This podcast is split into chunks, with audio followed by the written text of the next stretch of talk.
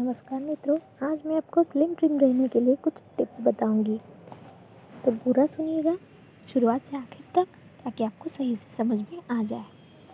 Slim trim रहने के लिए मतलब दुबला पत्ता रहने के लिए, आप अच्छी तरीके से खाना भी खाएँ और आपका वज़न भी ना बढ़े। चलिए जानते हैं क्या है वो टिप्स घर का खाना ना, घर का खाना ही खाएँ। घर का खाना ना सिर्फ़ फ्रेश और हेल्दी होता है, बल्कि इसमें अपनी मर्ज़ी के अनुसार तेल की मात्रा तय की जा सकती है, जबकि होटल के खाने में खाने में जो है ज़्यादा कैलोरी काउंट होता है।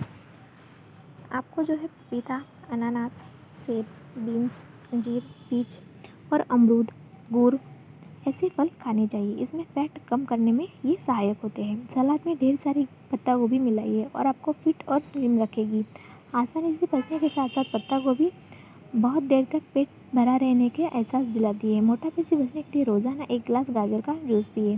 चावल और आलू आलू के आलू का जो है ज़्यादा सेवन करने से बचें।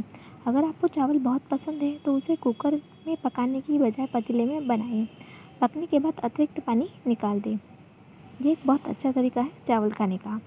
अदरक और नींबू के टुकड़े को कुछ देर तक पानी में उबालें। फिर पानी को फेंक कर इसे गर्म ही खाएँ। मोटापा कम करने के साथ ही आपकी ओवर ईटिंग की आदत पर भी ये लगाम लगाएगा। सबसे पहले अपनी हेल्दी और हल्का खाना चुनें, फिर उसे प्लेट में ही उतना ही रखें जितना आपको ज़रूरी है। इस बात का ध्यान रखें कि आप क्या और कितना खा रहे हैं। आप रोज़ाना के शेड्यूल में एक्सरसाइज को शामिल करें। व्यायाम अपनी रोज़ाना ज़िंदगी का अहम हिस्सा बनाएँ। इसके बारे में लिख कर रखें कि आप वर्कआउट शेड्यूल के साथ अपना जो है अपॉइंटमेंट है।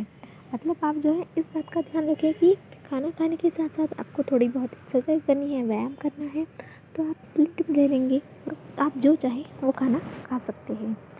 तो ये थे कुछ टिप्स जो आपको स्लिम टिप रखेंगे। अगर आपको मेरी बातें पसंद आ रही है तो मुझे फॉलो ज़रूर कीजिएगा लाइक गुरु पर। धन्यवाद।